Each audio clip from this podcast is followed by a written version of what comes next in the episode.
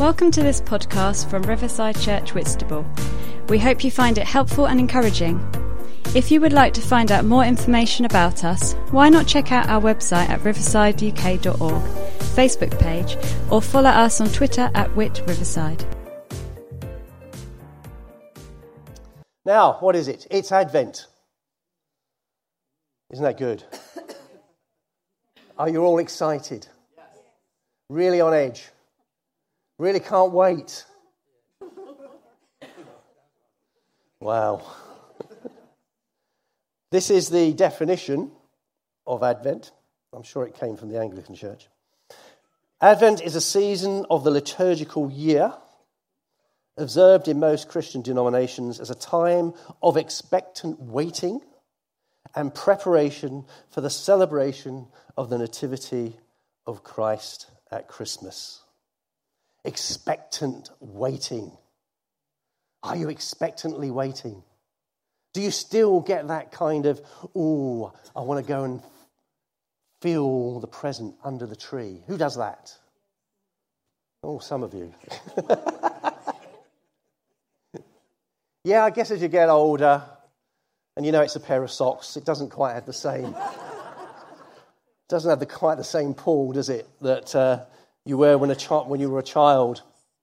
And uh, yeah, I can remember getting that stocking with my tangerine and a piece of coal. we was poor in those days, but we was honest. Expectations. Are you looking forward expectantly to that day when all your friends and relatives turn up? Families reunite, come together. And we all build up this expectation, don't we? Perfect families sitting round the table having that perfect meal. And of course, then reality sets in. and sometimes we can really build up expectations that lead to disappointment. But one thing that never, ever disappoints is that we celebrate the coming of Jesus. We celebrate the coming of the Messiah, the Saviour of the world. And he came to fulfill promises that have been made over centuries down the years. Long years of waiting ended with the birth of the baby Jesus. Unto us a child is born, unto us a son is given. It's also a time for preparation, and it's a busy time. Have you got it all wrapped up? Well, apparently we haven't yet, but we're hoping that we will do. Lots of things to do, isn't there? Busy time, lots of lists to make, food to buy, presents. Now, I'm just going to divert away from the sermon for a moment just to have a little kind of, yeah, just, you know, grandfatherly advice, because I'm a grandfather. As you prepare for Christmas, sit yourself down. Make a list of all the things that you'd like to do presents to buy, food, and all that kind of stuff parties you might want to go to, and, and all those kind of things. And then put a sum of money against all of those things. This is called a budget. And it's very, very helpful to do that because when you tot up what the cost of this Advent season is, it can be terrifying. And I just want to give you some just some friendly advice to say, you know what? It's okay to say no. I can't do that. I can't afford that. I can't do that this year. I'm really going to have to cut back. And be honest with people and say, you know what? Gas bills just come in. Can't do it.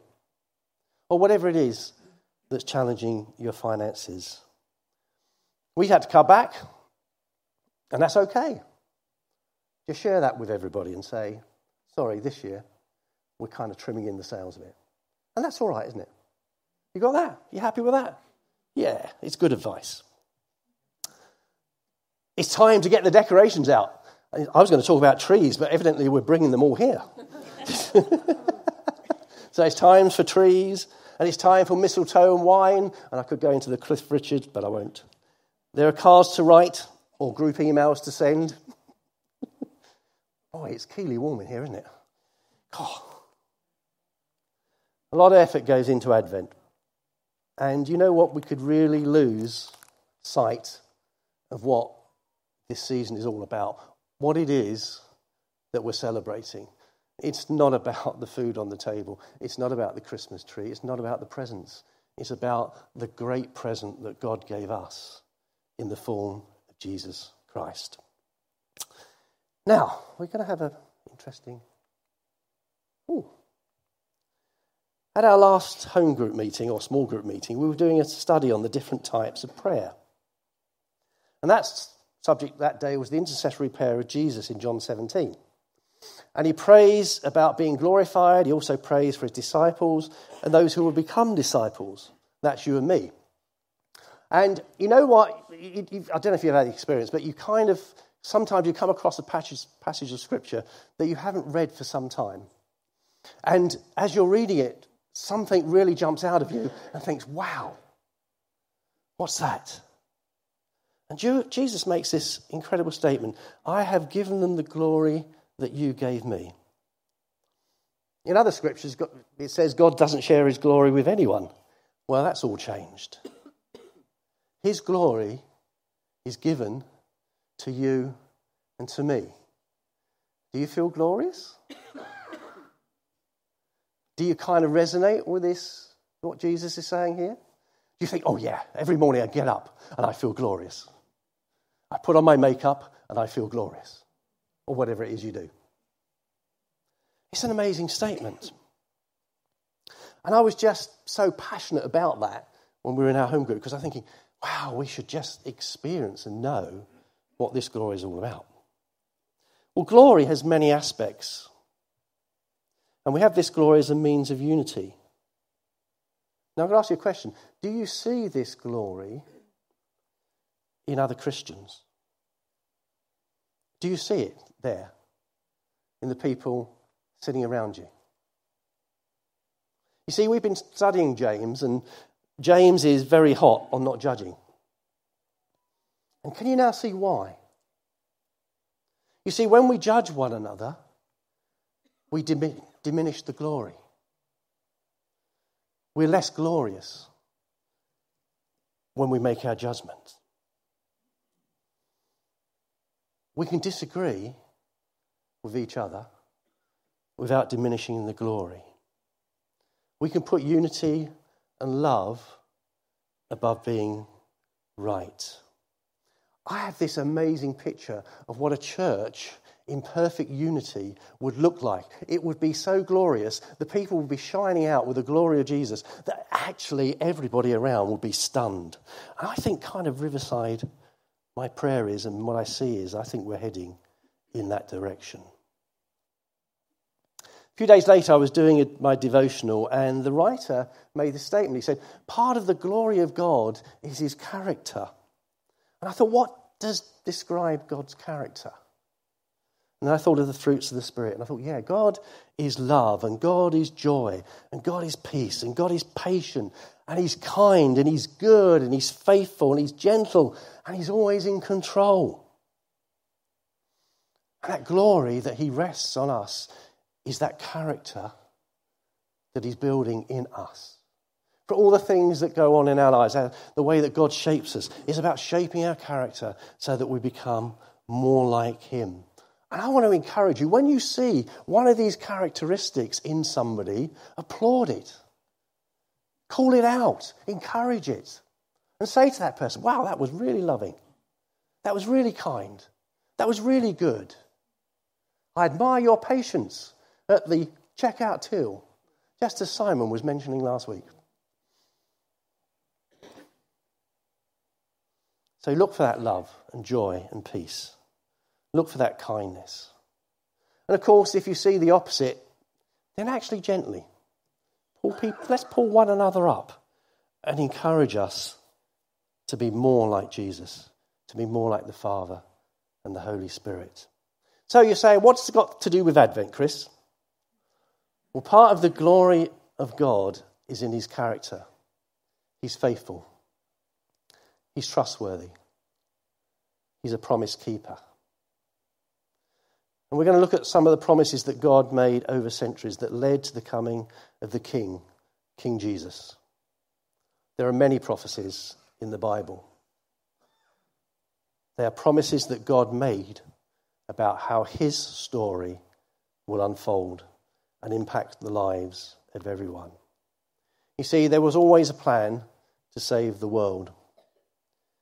The Bible story is about how that unfolds. And like all God's story, it starts well in a beautiful garden with perfection. And then it all goes horribly, horribly, horribly wrong. And an enemy appears and wreaks havoc and destruction.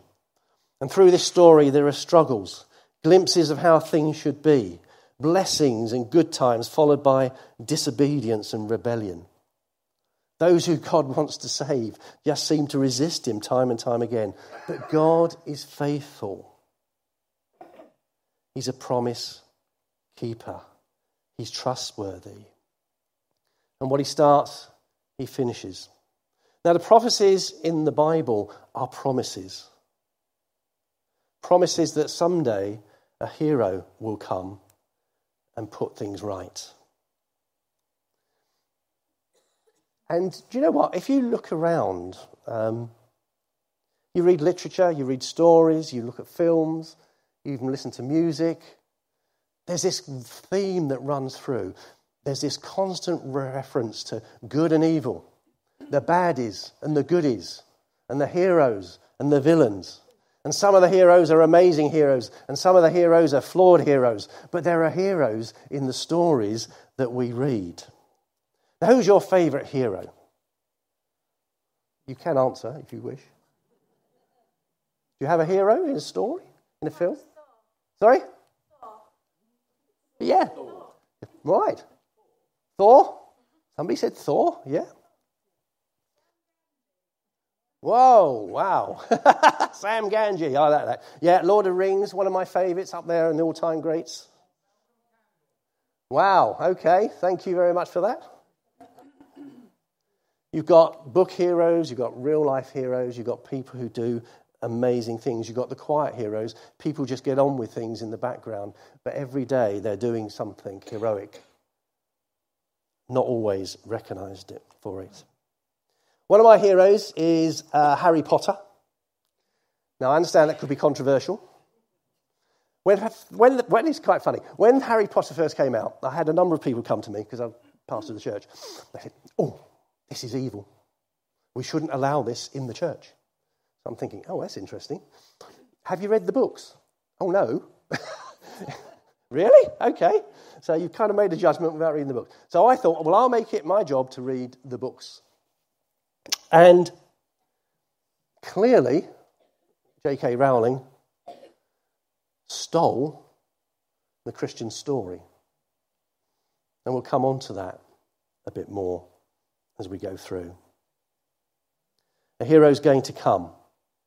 A hero is going to come, and it's going to be God in human form. The king is going to come back to re-establish his kingdom on the earth.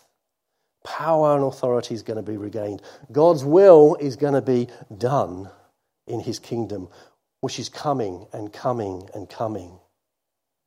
And he's going to do that will, and those, that kingdom's going to advance through something called the church. That's a bit miraculous, isn't it? Because it's full of flawed people. But God says, nevertheless, I'm going to use you to extend my kingdom. And of course, the kingdom advances and God does his work, not only through the church, but in many other ways as well. And as we see, the story is still unfolding. Jesus came. He came to lay down his life for the sins of the world. Now he's departed for a time. So some of the promises are yet to be fulfilled because Jesus is coming again. And Advent is a time for expectation and preparation, looking back at the birth of Jesus, but also looking forward to his coming again. You and I are invited into this story. We can become characters in this story characters for, through whom God will work out and he will work through us to keep the promises that he's made. Now, that's exciting, isn't it?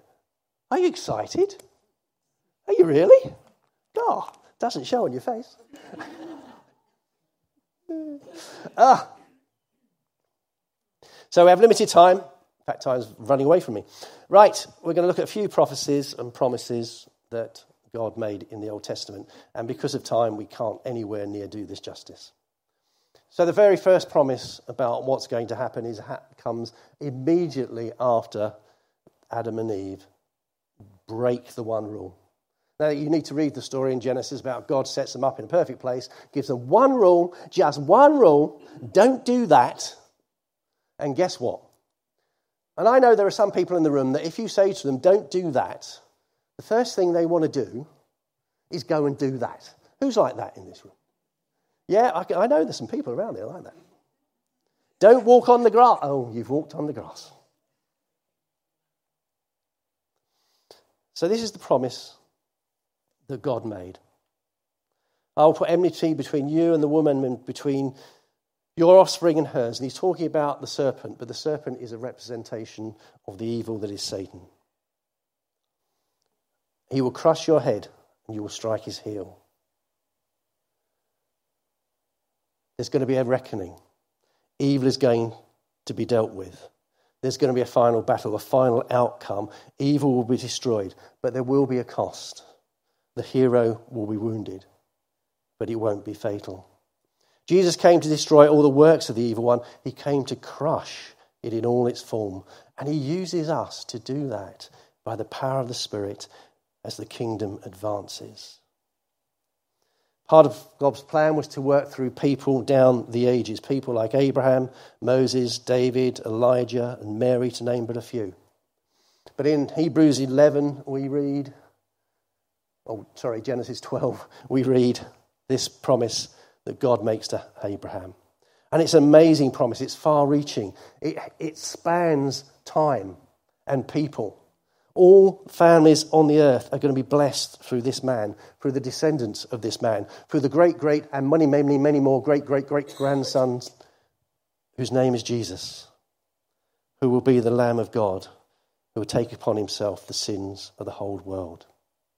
See, God is trustworthy and faithful he is a promise keeper. And this will happen when a child is born. The child will be the Son of God, conceived not by man, but by the Holy Spirit. Child conceived by a virgin to be the Saviour, Jesus, our Saviour, God in human form. And he shall be called Emmanuel, which means God with us. God as one of us, God identifying with us, God experiencing life as we experience it, with all its turmoils, its ups and downs, its temptations. And yet he's able to face those and resist all temptation and remain sinless. The innocence of a baby is carried into adulthood. As God, He alone can pay the price for our sins. You See, God is faithful. He's a promise keeper.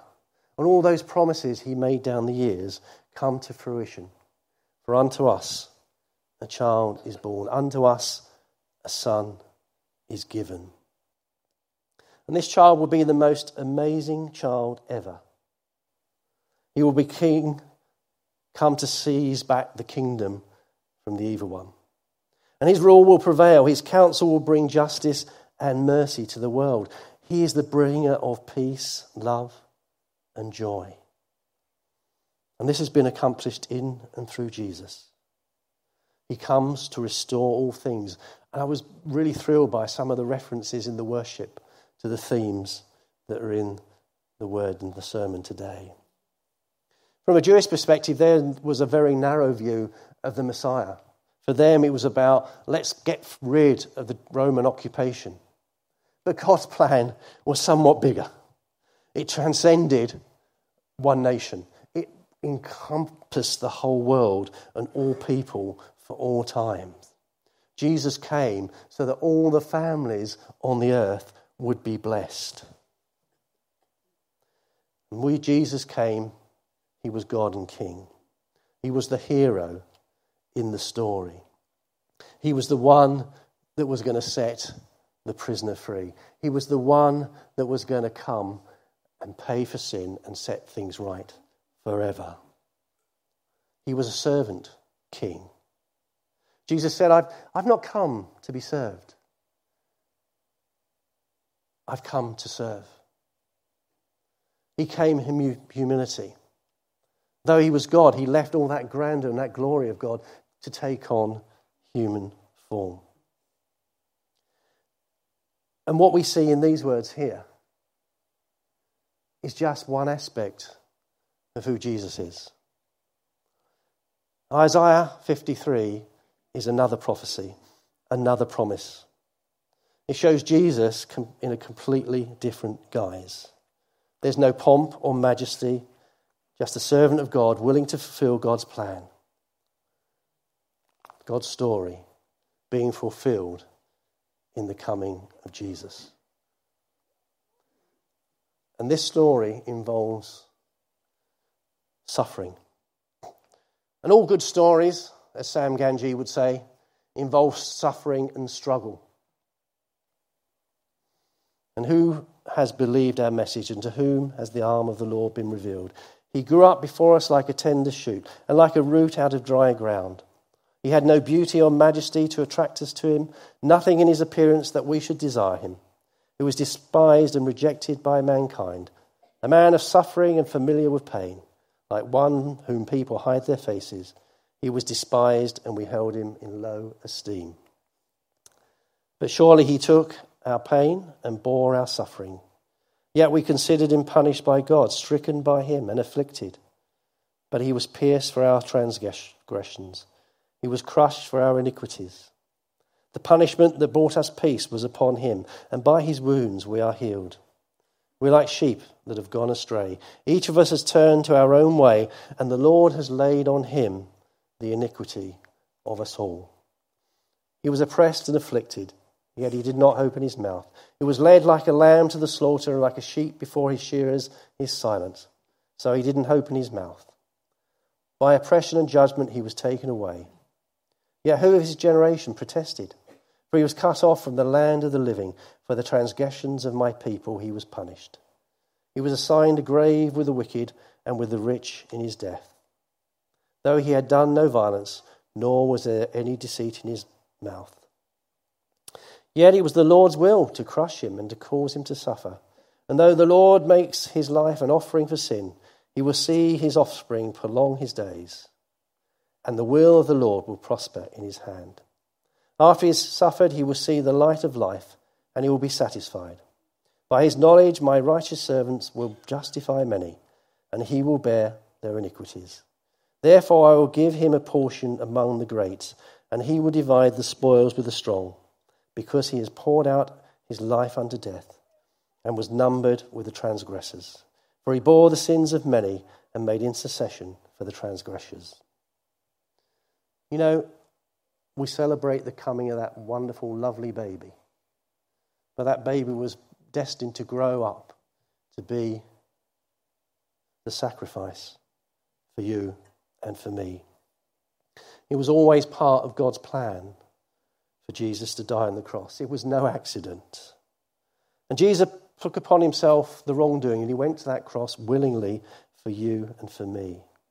Such was the love of God for you and for me that he was prepared to suffer and to die for us. And it's a profound truth that God, in the form of Jesus, took upon himself our punishment. Only God could do this. No person, no matter how noble or good, will be able to bear such a burden. It's a mystery as to how this was achieved.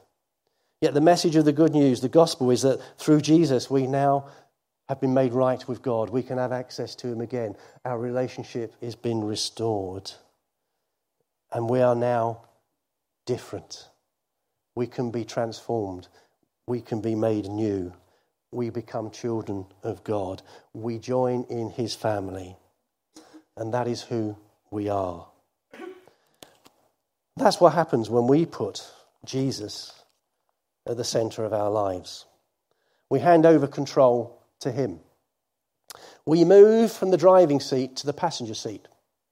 Now, anybody who knows me hate, knows I hate to be driven. Partly because I get car sick, but I just have this thing. I have to be in control. Probably a bit of control freaker in me, I suspect. But we need, when we invite Jesus into our lives, to move into the passenger seat and let him take the wheel. I can tell you he's an excellent driver. He's passed the advanced driving test. So he knows how to drive. He knows the best route through life. Now, he doesn't sit there and promise you a smooth and comfy ride. It will get bumpy along the way. And at times, it might seem that the road has disappeared. But keep trusting, because he will bring you safe home, because he knows the way, the right way to go and to live.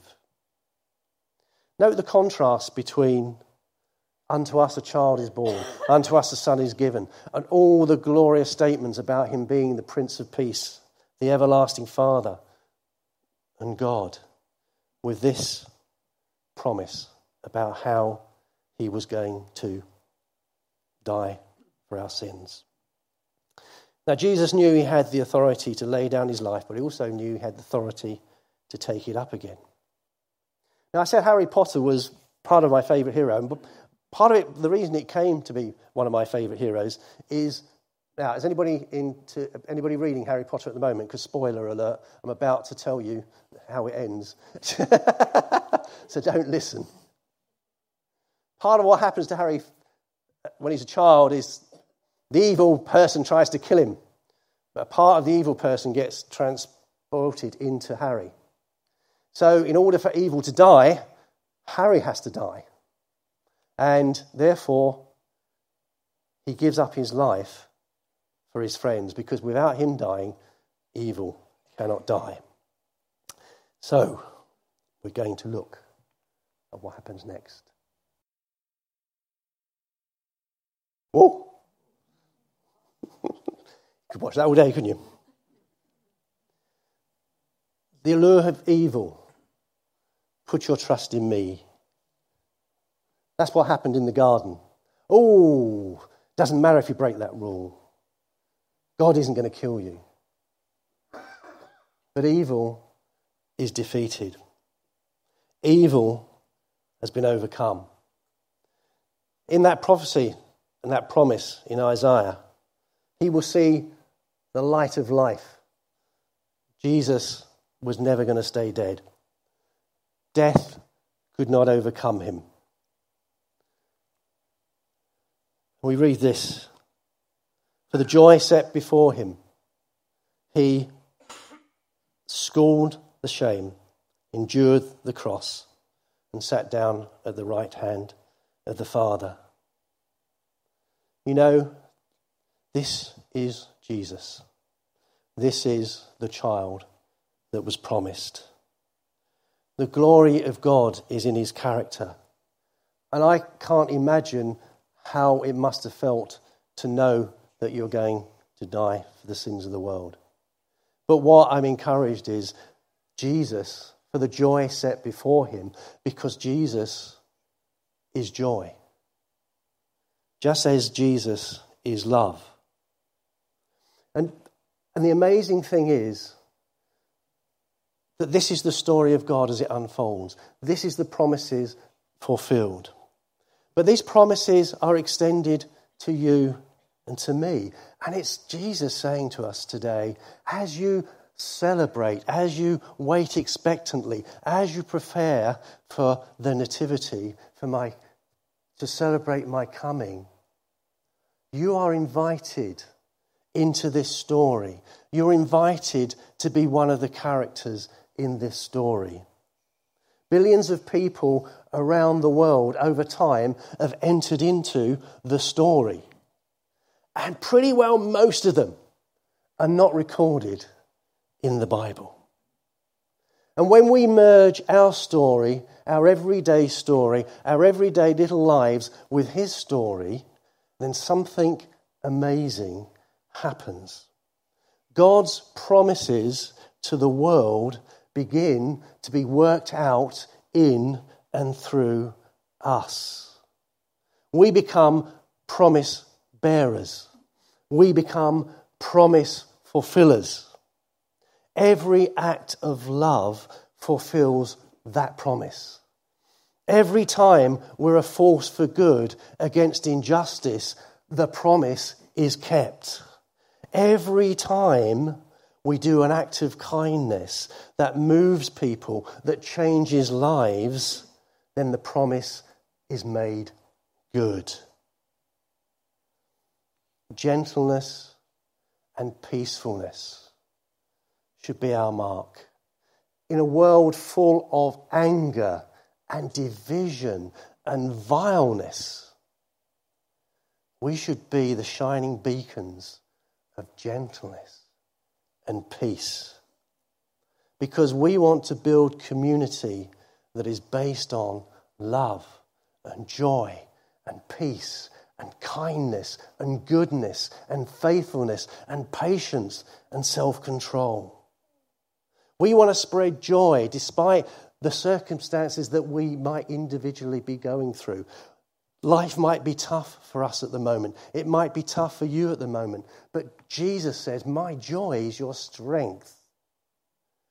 And just as I, for the joy that was set before me, I saw the other side. I saw you on the other side of my suffering. I saw you on the other side of my suffering, and that's why I went through it, because I love you.